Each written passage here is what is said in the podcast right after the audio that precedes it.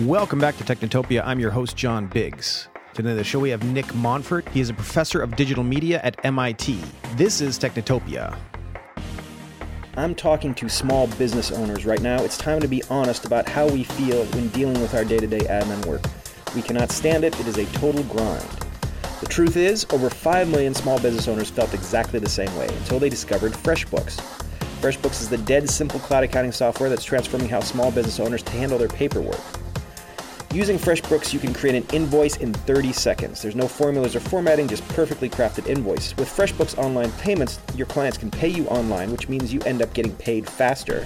There's also a super handy deposit feature. You can invoice for a payment upfront when you're kicking off a project. And finally, FreshBooks can even show you whether or not a client has looked at the invoice that you've emailed. This is only a fraction of what FreshBooks can do for you, and you owe it to yourself to feel the full effect of FreshBooks on you and your small business. For a 30-day free trial, just go to freshbooks.com/tech and enter Technotopia in the How Did You Hear About Us section. Thank you and enjoy the show. Welcome back to Technotopia, podcast about a better future. I'm John Biggs. Today on the show we have Nick Montfort. He's professor of digital media at MIT and an author of about a book about the future. It's called The Future, which is very helpful for us because this is what the podcast is about, right? Yes. okay. Okay. So, so why don't you tell us about the book? I'm, I'm assuming it's not a, a compendium about exactly what's going to happen, right?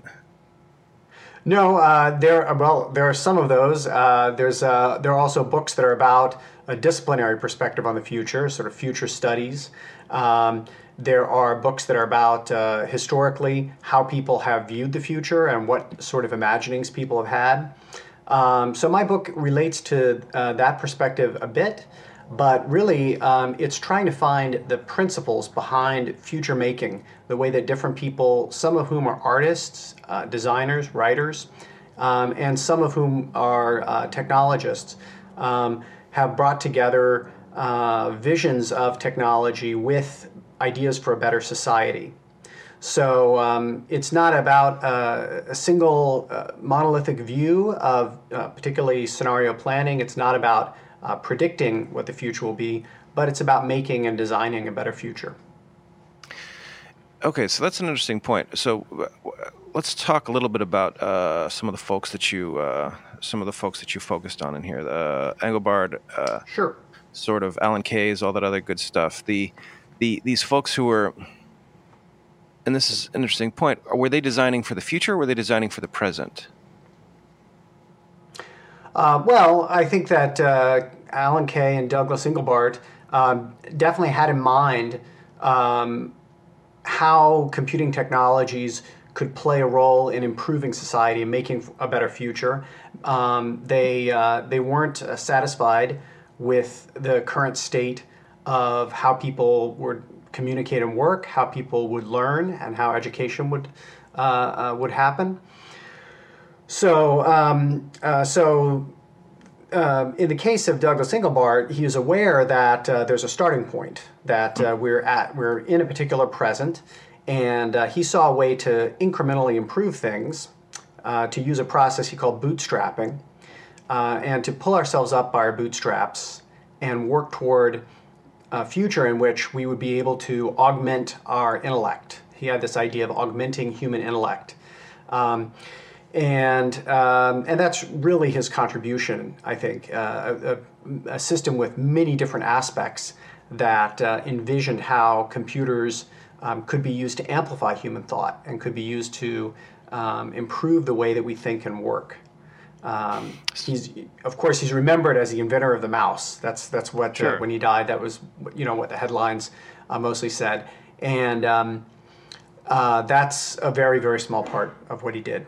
Uh, he made uh, many additional contributions, even in terms of you know particular systems and devices, but his overall vision was was really what was important, and it was a vision of the future. And he he even wrote um, in uh, uh, grant uh, and, and foundation documents and, and uh, he, wrote uh, from the perspective of a future user of this technology, thinking about how uh, somebody, this hypothetical scientist Joe, who had his intellect augmented, um, by this computer system would be able to work more efficiently.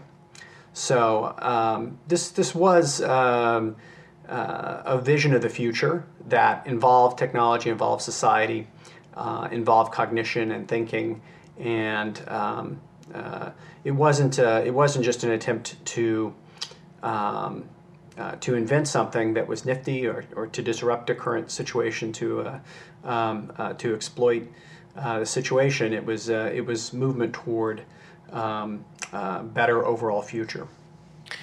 Did that did that vision come true? Do you think that this idea of augmented uh, computing is that is that what we what we're dealing with now, or is it something different? Mm-hmm. Yeah, I, well, I think that uh, people like uh, uh, Vannevar Bush, uh, so the earliest of the digital media figures who I write about in some um, part of the book, and along with Douglas Engelbart, along with Alan Kay, who's uh, who's with us still, Ted Nelson, who's who's still with us, uh, inventor of the term hypertext. Um, all of these figures were uh, very significant in shaping what our computing future is today. Um, of course, you know, not uh, not everyone in the same uh, um, uh, not not everyone has the same type of computer use. not everyone in the world has the same access to computers.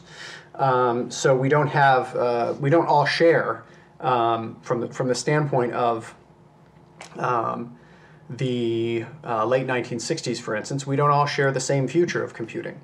Um, we, we, we have a different uh, sort of environment. Um, we do have an, an environment where people have the ability to create computer programs and share them online, um, where people can, uh, even if they're not professional programmers, uh, they can learn to make software and to, uh, uh, to develop that collaboratively, um, and they can work on projects together. They can make contributions. Um, so um, they can um, do different sorts of lifelong learning as well using the computer. So I think that um, to a great extent, what uh, uh, what Douglas Engelbart and Alan Kay had in mind uh, with uh, Engelbart's innovations that he showed off in the mother of all demos, um, hypertext, uh, video conferencing, word processing, uh, huge variety of, of revolutionary ways to work. Um, certainly, those those have come true, and the fact that we're talking by teleconference and um, that we have uh, podcasts and that we have uh, um, uh, video online um, is something that was uh, um, attributable uh, in part to Douglas Engelbart. Um, mm-hmm. The fact that we have personal computers and that we can carry our computers around, that they're like books, they're these humanistic objects that uh, um, we can relate to if we want like with time trackers, we can think about them as diaries. We can think about them as uh, journals. Uh, we can do journalism with them. You know, that's something that um, uh, is due in part to Alan Kay, in large part, I think, to his vision of uh, of the computer. Um, so I, I do think that um, a lot of the positive aspects of the future that were imagined uh, have come about.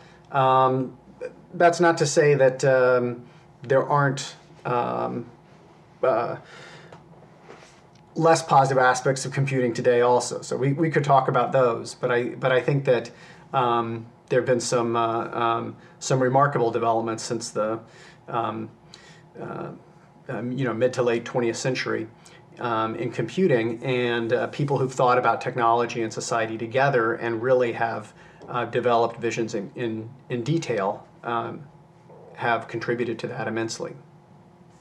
Okay. What does it take? What what are the what's the tool set for uh, somebody who predicts the future? Uh, what do you need to study, or what did these folks have in common? Well, none of these people that I'm talking about are predictors of the future. Mm-hmm. They're people who made the future. So um, Alan Kay didn't say in the future we're going to have uh, lifelong education, and people, uh, you know, of all ages will be able to use the computer to learn. And I'm going to exploit that by developing a system. He he actually wanted to um, to make the future like that. So the thing that I see as distinct about uh, not only people like uh, uh, the digital media figures, but also the utopian writers, uh, people like Edward, Edward Bellamy or uh, Charlotte Perkins Gilman in the United States, is that they reached out beyond prediction and they wanted to uh, develop and project a particular vision of the future that was going to be appealing in certain ways. Um, and, and that takes imagination uh, so it takes different things than, than prediction does. Prediction certainly has its place in certain cases when there are uh, environmental catastrophes and when um, there are geopolitical crises. You know, obviously, it's it's useful, uh, it's prudent to be uh, to be thinking about uh, the future from a predictive standpoint, also. But I don't want the perspectives that we have to be limited to that. And so that's why I looked at people who didn't limit themselves to prediction, um, but who actually uh, were inventing uh, and making and designing the future. And, uh-huh. and to do that, um, people need to uh, uh, collaborate, they need to uh, listen and work with others. Um, they need to imagine and share their imaginations of the future with others. So this is, you know, just as not being a crank, not having one's own uh, perspective. Um, uh, yeah, I mean, uh, there's a, there's a lot of brilliant uh, uh, cranks out there, but if you're trying to figure out how technology and society fit together and how they can improve one another, and uh, how people can live in cities, you know, throughout the world in better conditions, then um, that's that's not going to cut it. You need to you need to uh, uh, think uh, with people and uh, and develop uh, positive imaginations of how that can happen. Um, so that's that's a big part of, of what I looked at, and I think that's also some of the reason that, um, uh, in addition to the the new media and digital media figures that are that are central to the book, and it's really motivated me to think about this in the first place. Also, um, I do write about um, these artists, uh, writers, uh, designers who uh, thought about the future um, in uh, these imaginative ways. Who who's exciting you the most uh, in terms of their vision, in terms of what they're working on? Uh, who do you think is going to define the future, like an Engelbart did? Uh, well, I think there's still a lot of work uh, to be done toward um, Douglas Engelbart and Alan Kay's um, uh, uh, vision of the future. Um, I think that uh, personal computing is still a compelling and powerful idea. So, um, pe- you know, uh, the ideas of uh, cloud computing are very efficient um, in many ways for uh, for businesses, um, but having something that's like a notebook that's with you um, that uh, uh, you're not taking a slice of time like a time sharing machine. Um, mm-hmm. You're not relying on external uh, network storage. Um, you have access to it uh, even if you're on a plane flight uh, without Wi-Fi. You can be doing work. Uh, I think those are the, those are still relevant ideas today, and um, I think that the idea that's that's challenging that is you know an idea of the computer as a media consumption device, um, which is uh, very, very prevalent in today's society, and, and people um, from a from a very young age, from from infancy, you know, are being uh, inculcated into thinking that tablets and uh, uh, computing devices, mobile phones, particularly if you look at the at uh, uh, these these systems that we don't even really think of as computers. Um, but uh, that do have general purpose computing power, right? How they're um, uh, how they're treated, how people interact with them. Um, they're really used uh, to a great extent uh, to distribute media, and from the uh, from the standpoint um, of the person who uh, who's using the computer, who's who's accessing it, um, to consume that media. Um, of course, that's a part of communication but uh, I, again, I think the emphasis on it is too great. Mm-hmm. And when you have people who were uh, working with Alan Kay who were you know, 12 years old, who were writing computer programs, and developing uh, uh, their own uh, animations and, uh, and programs, sharing them with each other. Um, uh, you know, many, many decades ago, then you see that there's the potential for um, a wide variety of people to make contributions, not, not only um, to join a project on, uh, on GitHub, uh, not only to be part of uh, free and open source software, which is a great thing to do and which I advocate, but also you know to work creatively with computers and express themselves and uh, and make contributions. Um, so that in addition to having you know mass media, popular media that's available on computing, we have a range of different activities. Um, that's part of having a that broad imagination that I was mm-hmm. mentioning earlier. Um, is that it's it's it's not something that's that's put out as a product particularly, um, although uh, historically companies have done um, you know very very uh, compelling imagination about the future but we don't want to limit it to um, the corporate sector. We want people um, from uh, all walks of life uh, to be able to program and use computing um, uh, as a means of, uh, of thinking about the future together and, and working together to, uh, mm-hmm. Uh, to improve what their life and what society would be like. So that's fascinating. So the the idea that broadcast, I guess, I guess it's almost uh, we created the internet in our own image. We created the Im- internet in the in the image of a television broadcast system, and we kind of got stuck with that. But you're saying that we could go back, feasibly go back to the days of Well and Whole Earth Catalog and uh, and all these guys who had, had saw this as more of a a blossoming of human intellect as opposed to a blossoming of the ability to post a YouTube video of opening a I don't know a Kinder egg or something like that there's a there's a distinct there's a yeah, distinct uh, utopian vision that we're that we missed that we essentially just flew right by. Well, well, there, I think there's a lot of things going on, on on the internet, so I don't think we're past uh, the the potential for uh, for digital media and for communication online and, and for exchange of digital artifacts um, to be transformative.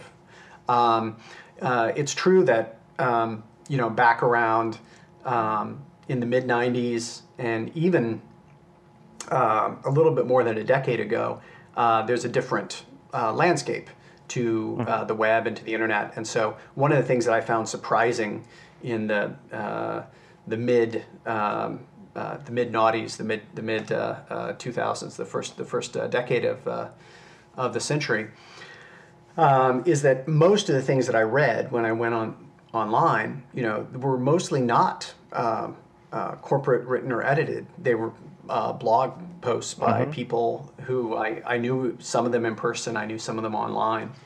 Um, and to a great extent, actually, still a lot of the things I read are um, the writings of individuals with less traditional editorial structures. Um, although, obviously, the um, uh, there's social media today that is controlling more of the discourse. There's other um, uh, ways that uh, uh, that uh, communication um, has been has been shaped, not always positively. Um, so at the same time, you know, there's a bunch of people. So one of the things I'm I'm involved with as a as a writer. Um, and programmer is the interactive fiction community, mm-hmm. and um, interactive fiction, which has not had any any um, you know major major presence, noticeable presence in the um, uh, commercial gaming industry for for quite a while since the late 1980s. Um, there's people uh, making this work, making these games uh, um, that are um, as really as professionally done and written um, as uh, as in their commercial heyday, and uh, and uh, as an amateur practice, you know, giving them away, uh, submitting them to uh, contests, uh, making them available. So the annual interactive fiction competition um, most recently uh, received uh, for several years running. Uh, it's had the, the highest number of entries. We had 79 entries this year. Mm-hmm. Um, uh, and work in other types of electronic literature and other, other, types of, um, of, uh, of work, such as digital poetry, um, we're seeing now that you know we're noticing more work that's happening uh, globally in different languages, and translation of these projects is happening. Um, so, um, and you know, people are also doing radically different sorts of uh, computer games that things that um, uh, that are expressing um, issues of uh, of trauma and identity, um, not just uh, indie games where you have you know an analog to um, independent film, but um, the sort of art games, alt games uh, and you know people doing work on um, maybe a much smaller scale, um, but uh, with a much more radical, interesting uh, experimental perspective very often. So that's all part of what's going on on the uh, on the internet these days. I, you know, and um, uh, and I think it is a space where you know there's still plenty of room for imagination um, and for uh, imagining uh, how we live together, how we come up with, um, with better ideas about our online and offline life. All right, sounds great. So let's see, we're going to go to uh, where can folks get your book right now? Uh, it's MIT Press, yeah. right? Yeah, it's an MIT Press book. It's part of the Essential Knowledge series. Mm-hmm. So we have um, a, a, good number of these that uh, in some places would be in bookstores. Uh, maybe somewhere near the register there are these small books that are mm-hmm. amenable to you know reading on a, a, a, airplane trip or, or you know taking for the weekend like read. chicken soup for the soul uh, not that small, and uh, and perhaps uh, perhaps a little bit more. Okay, uh, okay. perhaps a little more substantial, uh, and and definitely more quirky, um, but. Um, uh, but they, they're trying to cover topics that you know um, are uh, in some cases of uh, uh business general popular sorts of interest relating to science and technology and um, um so there, uh, there's a lot of good books in the series and there's there's more coming um, in the next next MIT Press catalog so I'm really glad to be part of that series mm-hmm. Um, uh, and it is it is available from um, from the MIT Press directly and from any um, uh, online bookseller and uh, okay. and you know brick and mortar bookseller. So all right, uh, Nick, thank you for joining us. This is uh, this is fascinating stuff. This is uh, this was sort of a breath of fresh air because we usually talk about what what, what space cars are going to be driving, but I think you have you have a nice yeah. a nice handle on what it takes to make the future, right? Well, yeah, we do have we do have a, a rocket ship on the on the cover of, uh, yeah, yeah. of the book, and um, you know one of the one of the um, cases that I look at is Norman Bel Geddes in this uh, Futurama exhibit, mm-hmm. uh, which the uh, cartoon series was named after, of course, uh, which happened at both of the New York World's Fairs in the 20th century. Um, so um, people have thought about mo- you know these issues of mobility, uh, how to get around, um, but the the issue is really how people live their lives better and and and um, how they're able to uh, communicate and meet, how they're able to talk, um, and not so much um, you know the specific nature of the space car or jetpack and so forth. So uh, jetpacks would be very nice, but I think you know our conversations probably facilitated uh, better by um, uh, software that allows us to talk online and uh, and you know lets you record the conversation easily. No, I mean it's hard to it's hard to hold it. an interview while you're flying uh, arm in arm in a jetpack uh, over the over the uh, what you call it. Dystopian. The East River, yeah, East River. yeah, yeah. No, you probably you probably have to land, and that the they're very environmentally bad. Also, well, I mean, we're going to figure something out eventually. The solid fuel is not is not really. Yeah, it's. Uh, Nick, thank you for joining us on Technotopia. It's been a, it's been a real pleasure. Yeah. All right. Great talking with you. Thank you. Thanks, John. Uh, take care.